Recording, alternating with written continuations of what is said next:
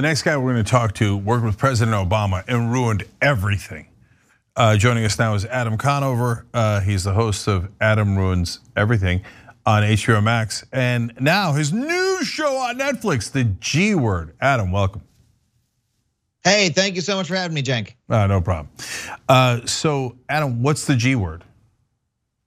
So the G Word is a new comedy documentary series that uh, I created and host, all about the incredible ways the U.S. government affects our lives in ways that you might find surprising, both good and very, very bad. Indeed. In fact, there's some controversy because you did it with uh, Barack Obama. Uh, his production company, and you covered things that Obama didn't do well. We're gonna get to that in a second. But uh, since sure. about the government, I want everybody to make sure that they know that it's actually a super fun show. Okay, so I'm gonna show you guys a part of the trailer here uh, so you can see it for yourself. Let's watch. Our government is supposed to be of the people, by the people, for the people. So shouldn't we, the people, understand what the hell it actually does? Government is practically a dirty word in America. And if you don't believe me, try bringing it up on Thanksgiving.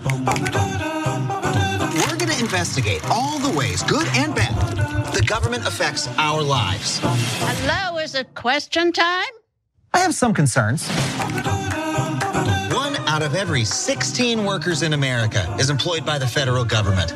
They shape every aspect of our lives. Welcome to the GPS Operations Center. So the entire GPS constellation is run by these 10 people. How old are you? 20 years old. Okay. When I was 20 years old, I was a dumbass, man. I couldn't have been through this. Do you trust the government? We're a superpower, the biggest, baddest motherfucker in the world. The more I learn, the more questions I have. All right, now I have some questions. Um, okay, so let's start with hurricanes. Um, what yeah. did you learn about hurricanes from our government? So, uh, what I didn't realize until we started researching the show and until I did it myself is that every time that you are watching the Weather Channel or any other weather broadcaster during hurricane season, you see that cyclone off the coast of Florida and it says, here's where the hurricane is going. The only reason they have that data to begin with is that while you are watching a Hurricane Hunter plane from either the Air Force or NOAA, that's the National Oceanic and Atmospheric Administration, is flying through the hurricane, directly through it, and then flying out the other end, going back and turning around and doing it again over and over again. And then when that plane lands, another plane takes off and does the same thing. And the reason they do that is that's the only way to get a precise fix on where the exact center of the hurricane is and to get ground truth on all the atmospheric conditions. And on the show, we tagged along with them and flew into a hurricane. We actually had to do it twice because the first time the footage didn't turn out so well. One of the most nauseating uh, shooting experiences I've ever had, but really incredible. So they fly through hurricanes all the time and nobody gets killed? That's kind of incredible. Yeah, no, I mean it's it's true. It's amazing what these planes can put up with. They have to be turboprop planes because jet engines, you know, will fail inside a storm that size. Um, but you know, the the government's doing been doing it since about the 40s. They've never lost a plane. Uh, I'm pretty sure a lot of people have thrown up. They have a stack of barf bags this big on these planes. Um, but yeah, I mean, there are literal people working for our federal government who that is their job. And we also went to speak to the folks at the National Hurricane Center who then analyze that data and make the recommendations that everyone follows, you know, when uh, to tell a governor when they need to evacuate an area and et cetera. So the purpose of this show is to show all of these functions the government performs that we don't normally think of, uh, but that really make life in America possible, and to maybe make us ask, hey, if we actually empowered the government to take care of us in other ways, what else could it do? Okay, so uh, the minute I'm having a conversation about we have to fly this kind of engine through the hurricane because the other kind of engine would have us crash and all die, I'm out. But okay, but I'm glad to hear that there's government officials willing to take that risk. Um, yeah. So, Adam, what were some of the things that you learned that you didn't know the government did, where you thought, I, does everybody know this? Like, if the whole country knew this, they might actually respect the government a little bit more? Yeah, I mean, the biggest example of this is GPS. I didn't know until one of our researchers in our writer's room brought it to me that Our entire GPS service is run and was invented by the US government. It took them 50 years to develop the technology, to launch all the satellites, to miniaturize it, and to finally open it up to the public. And you know, it's one of the most transfer, transformational inventions of my lifetime.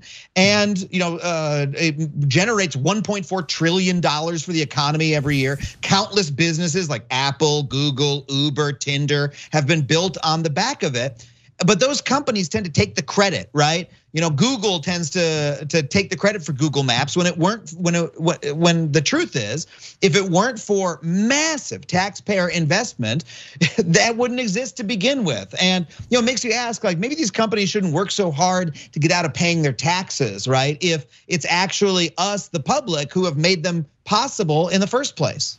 Yeah, uh, I mean, they wouldn't have had Google in the first place if Al Gore hadn't invented the internet. So that they should be doubly thankful. No, but seriously, guys, the, he, Adam is 100% right. Uh, the government also did basically invent the internet, not Al Gore, but the government. Uh, the government invents most of the patents that we know that the drug companies then take credit for.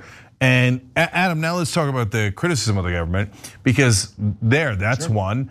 Uh, you know, we never profit from all the things that the government invents because our politicians, in my opinion, are totally corrupt. And so they go, oh, yeah, let's take the taxpayer money and let's spend it on that and then let Google and Pfizer and et cetera make billions off of it. Well, here's the way I'd put it. What the government is in the business of doing is creating public goods that everybody benefits from, right? So the GPS satellite, everybody gets to use the GPS satellite constellation. Everybody gets to use the weather data that the federal government puts out. Uh, uh, you know, it's not just hurricanes. Literally every single forecast that you see originates from one of the National Weather Service research outposts that are across the country, and they provide that data to everybody for free. You go to weather.gov, you can either see a forecast for your area, or you can download two terabytes of raw weather data and use it to start your own weather network, right? And that's good. And there are companies that have built businesses off of that data. That is also good. That's not necessarily a problem. The problem is when those companies then use that power to try to disembowel, to try to hurt the federal government, which for instance, AccuWeather is doing. As we cover on the show, the private weather company AccuWeather has lobbied the government to try to make it impossible for the National Weather Service to communicate with the public so that they're the only ones who have access to all of that public weather data. And that's really bad. But I don't think we need to say, hey, the government should profit necessarily. Uh, the government shouldn't be ripped off by the companies. The government shouldn't be undermined by the companies. But the government should be in the business of creating things that are public goods that all of us get to use that no one else can create, that no one else can do. You know, biomedical research is another one. The NIH, the world's largest funder of biomedical research, that's incredibly important and powerful. Now, I don't think that they should give licenses for that research to private companies so that they can use them exclusively. That's the kind of corruption you're talking about. Instead, they should open it up as a public good to everyone. And that is what the government on its best days does. And that's what only the government can do. Yeah, and the problem with the government is the politicians. Everybody else is mm. fine. Like all yeah. those workers inventing things uh, like GPS and yeah. Uh, cures that save our lives but then the uh, corrupt politicians take that and then go here, companies, you take it. No, we're not going to uh, charge you for it. Private banks, you're all bankrupt in 2008. We're going to bail you out, and then Correct. when you're back to profitable, you don't owe us any money. Well, if a private uh, institution bailed them out, they would own them. So that's a long story. And by the way, Obama did that wrong too. Now, look, uh, obviously people are gonna say it's Obama's production company that you did this with. Uh, were you guys, it's called Higher, Higher Ground, were you guys biased in favor mm-hmm. of him? So I know you did the segment on drone strikes. I'm, I, I be honest, I haven't watched that one. Uh, so I'm curious what you covered in it, because there is a lot of criticism that you can give Obama for drone strikes. Oh, absolutely. And so look, this this show came about because uh, Barack Obama's production company had licensed, uh, optioned uh, Michael Lewis's book, The Fifth Risk, which was a book I quite admired. They were looking for someone to make a television show based off of it. I said, "Hey, I have a pitch. Uh, what if I do it? And they liked the idea. Now, I made really clear to them when we started that this show would have to be editorially independent from the Obama administration or from any part of his political operation, because otherwise it wouldn't be credible to the audience. It would be clearly propaganda.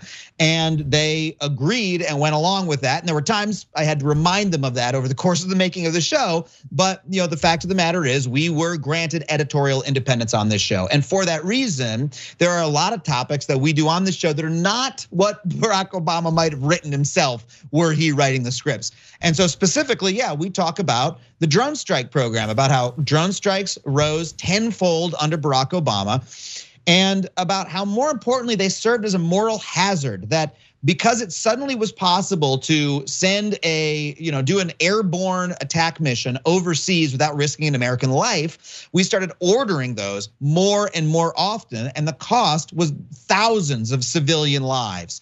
Um, and you know, I know that Barack Obama does not agree with our segment, and uh, we did it anyway. So if that is uh, not proof that we had editorial independence, I don't know what is.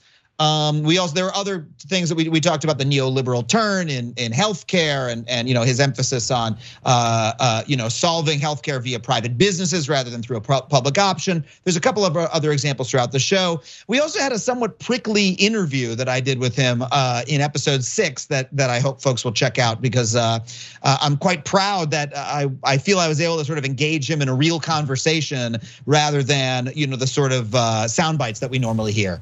Yeah, they, look, the government does a lot of wonderful things, and but like I said earlier, it also has politicians. So, uh, and Obama did a lot of uh, good things, and he did a lot of bad things. Uh, and so, mm-hmm. those drone strikes, not only did they go up by tenfold, but uh, he also killed American citizens, and he killed American citizens. Mm-hmm.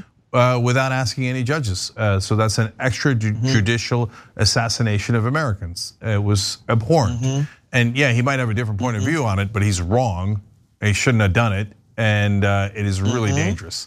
Uh, and of course, Trump came in and said, "Thank you for opening the door," and then did a lot more yeah. bombings. Um, yeah. So uh, I love that you kept it honest, uh, and and I like that there's a show that actually explains what the government does. No one ever does that.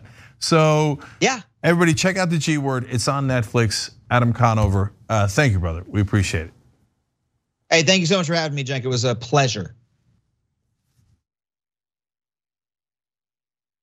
Now let's talk to a boomer who might be too young. Wait, what? Bulmaro Boomer Vicente uh, is running for California State Assembly uh, in the 68th district. Uh, boomer, welcome. Hi, thank you for having me here. no problem, brother. Excited. so, why why do they call you Boomer? So I received, I got that nickname when I was in third grade. so I've had a nickname since I was a small kid, and one of my friends was just like, "Your first name is a bit a bit too too hard to say," um, and so she was kind of spelling it out like Bull, and so the first part of my name is like Bull, and so she decided to give me the nickname Boomer. Like I'm gonna call you Boomer, and I want to give you that nickname, and it stuck since third grade. I've had it in middle school, high school, college, and it kind of it's it's with me forever now.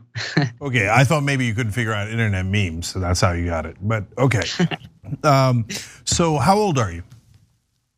I am 26 years old. Okay, so state assembly, that's a big deal. Um, so you know, some people they become lawyers, they become this, they become that, and then they get into politics. Boom, you're right in there. Oh, get it? Boom, boomer, I get it. Um, didn't even mean it. So why run for office so young? Yeah, well, I decided to run for office because I was really frustrated in who was currently representing us. And there was someone in the seat, the former incumbent, that has been in the seat for 10 years, but has been a long, an elected official longer than I've been alive. And my district is one of the youngest Latino districts in the state of California. I'm from Santa Ana. You know, the average age in here in Santa Ana is around 28 years old. So it's a really young Latino city. And I think it really embodies in the sense of of young representation. And I think definitely we need to have more young people run in politics, especially for state assembly, state senate seats, and really given what the district represents and you know who lives in the district, it it was time it was definitely time for someone young to run for a seat like the state assembly here in in my district. A young Hispanic person running for a big seat at the age of 28 and winning. I mean, that's impossible. I mean, next thing you're gonna tell me is somebody like Alexandria.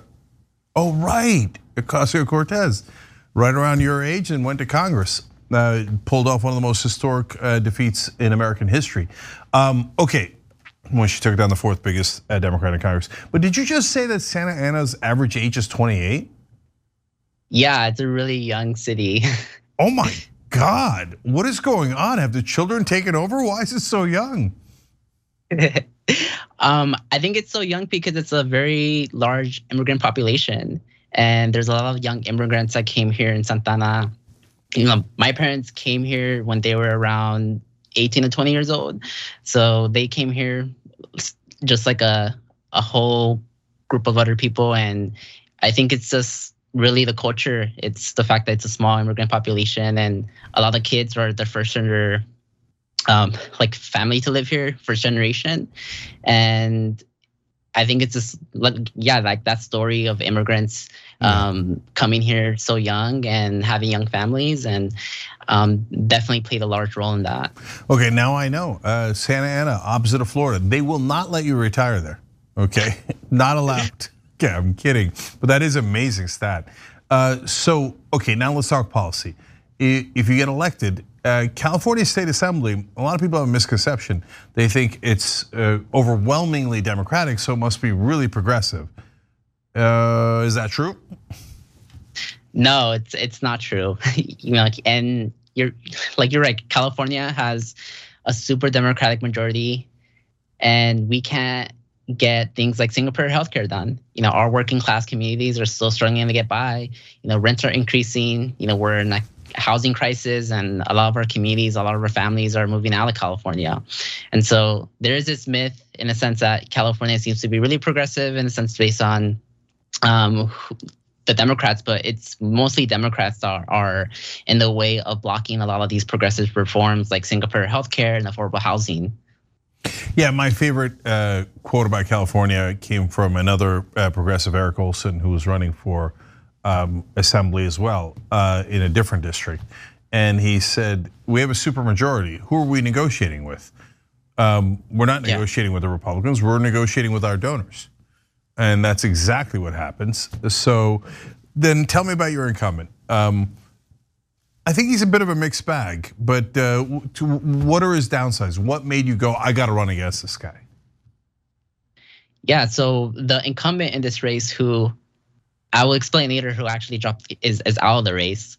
Um, he is someone that re- that really represents what a corporate Democrat is. He receives a lot of big money from police associations, pharmaceutical companies, uh, realtors, um, big oil, all these kind of special interests that have been in the way of of of killing progressive reform. And one thing that was really upsetting was he represents as I mentioned, like one of the youngest Latino districts in the state of California, but he's abstained and shied away on some of the most progressive bills when it comes here in the state legislature. And this past year, well, these past two years, in the midst of COVID, in the midst of the pandemic, he was one of the state legislatures that actually went on a lobby trip visit to Hawaii with big money while his communities were literally dying and Santa Ana and Anaheim and his district were the most impacted cities in all of Orange County. You know, we saw our communities be neglected. We did not receive vaccines in the beginning. We had to demand vaccines that were rolling through South OC, but not to cities like Santa Ana and Anaheim. And so the incumbent has just been a very huge disgrace towards our community and who he represents. And it was time that someone really challenged him. I was his first Democratic challenger in 10 years. The first time that he actually received another Democratic challenger was in 2012, um, in which there was a, a jungle primary. And surprisingly enough, the incumbent actually ended up dropping out of the race a day before the filing deadline. And so that changed a lot um, for what this race is. You know, we're no longer facing an incumbent, but we are facing his successor and his right hand man that entered the race uh, hours after he announced his his um his dropping. Oh, is that right? So Daly's not in the race anymore? Nope, Daly's not on the race anymore. Oh. Wow. Okay, then you got an Yeah. awesome shot because incumbents have a lot more power and and money, et cetera, and they can use the machine against you. And yeah, usually they anoint someone. and They go, "This will be your new assemblyman," and that works for a lot of Democrats. Democrats love to obey. I mean, I hate it, but it's true for a lot of Democratic voters. Republican voters generally don't obey, but Democratic voters are like, "Oh, who does the machine pick? I will now vote with the machine because that is what the LA Times told me." Uh, but but hey, look, if you got an average age of 28, now the guy has no name recognition. Boomer's 100% in the ball game. VicenteForAssembly.com, VicenteForAssembly.com, and it'd be great to have young progressives in. So, uh, and by the way, about the uh, old incumbent, he bragged about he had one good vote on police reform. I give him that, but he I, here's a telltale sign that somebody's a, a corporate Democrat. He bragged about transportation and veterans. That's like the safest topics ever. That means he's not doing anything. Like you know, when you, when you have incumbents that, that talk about like, oh, I love puppies and veterans, you're like, okay, I got it. You're not doing anything. You're just taking corporate cash, right? So uh, if somebody, if he handpicked a successor, on that fact alone, I'm against them. Okay, so vote for Boomer. Uh, so Boomer, how about you? What are your top policy positions? Yeah, my first top qual- top policy is helping pass single payer healthcare here in California. You know, uh, single payer healthcare has been in the fight for so many years here, and COVID just really exacerbated the healthcare system. That our healthcare system is really broken here in California, and there's millions of people that don't have access to healthcare insurance. And so I really want to make sure that we pass single payer healthcare here in the state legislature. It was actually brought up this past year, but by Assemblymember Ash Kalra, and unfortunately there wasn't even a vote on it. And it was a way, it was a tactic to really shield Democrats um, from receiving the endorsements from the party. And so they didn't want to out who the Democrats were that were against single payer healthcare. And so my one of my big priorities is to make sure I help champion that and just making sure that's passed. Um, we did not see any legislature here in Orange County at all that was an ally towards single payer healthcare. Yeah. And so for me, that's really one of my big priorities is making sure that health that we pass a single payer healthcare system here in the state of California. Yeah, for the audience out there, look, this is why we need young progressives because um, Democratic leadership is full of crap everywhere, and certainly true in California. So they got a supermajority. They say, "Oh, we can pass anything we want." Everybody wants single payer in California. Certainly, the voters do. There's no question about it. Overwhelmingly popular among Democratic voters, uh, and overall for California voters. And then uh, they got into power, and they're like, "Ah, just kidding. Uh, we're not going to do it." And Yeah. and they, and yeah, one of the leaders um, wouldn't put it up for a vote because he wanted to shield the other corrupt corporate Democrats. Uh, Exactly. And the reason why corporate Democrats fight so hard against uh, young progressives like uh, Boomer is because they're not corrupted, and they hate that. It drives them nuts, right? Yeah. So um, that that could make a big, big difference. Uh, so, uh, well, how about uh, another position? What's your second priority? yeah, one of my second big policy priorities is affordable housing. Um, I was a huge advocate towards rent control here in Santa Ana. Santa Ana became the first city here in Orange County past rent control, and it was largely due to a lot of community groups and organizations intended to help pass that. And in the state of California, rents are increasing, and there's been a huge effort to repeal the of Hawkins Act, which basically would help expand rent control towards towards properties um, built after 90, 1994. It will apply to single family homes, mobile homes. And it's a big issue that's been largely impacting our local residents, in which we've seen mobile home residents um, protest and take action and want rent control when it comes to like mobile homes. And so I really want to make sure that we create affordable housing policies and that we expand rent control because it's getting really difficult to continue living here. As I mentioned previously, a lot of families are moving to Texas, a lot of families move to Arizona because just it's it's it's becoming really just like very dis- very difficult to live here in California Yeah. due to the high rates of cost. So, Boomer, I, I one last quick question here. I don't get it. Uh, the number one donors in California are real estate interests. How are you going to take all their cash if you're for rent control? I'm not. Oh, look at that. That's what progressives do. Okay. I love it. Vicente for assembly.com. Vicente for assembly.com.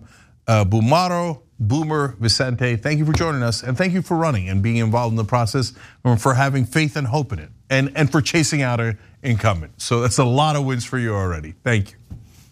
Thank you for having me. No Appreciate problem. it.